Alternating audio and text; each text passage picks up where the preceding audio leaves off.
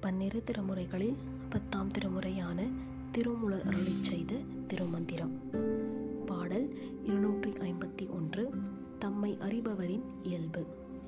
பாடல் தாம் அறிவார் அண்ணல் தாள் பணிவார் அவர் தாம் அறிவார் அறம் தாங்கி நின்றார் அவர் தாம் அறிவார் சில தத்துவர் ஆவார்கள். தாம் அறிவார்க்கு தமர்பரன் ஆமே. பொருள் தம்மை அறிபவர் சிவபெருமானது திருவடியை வணங்குபவர் ஆவார். தம்மை அறிபவரே அறத்தை மேற்கொண்டு செய்பவர் ஆவார்.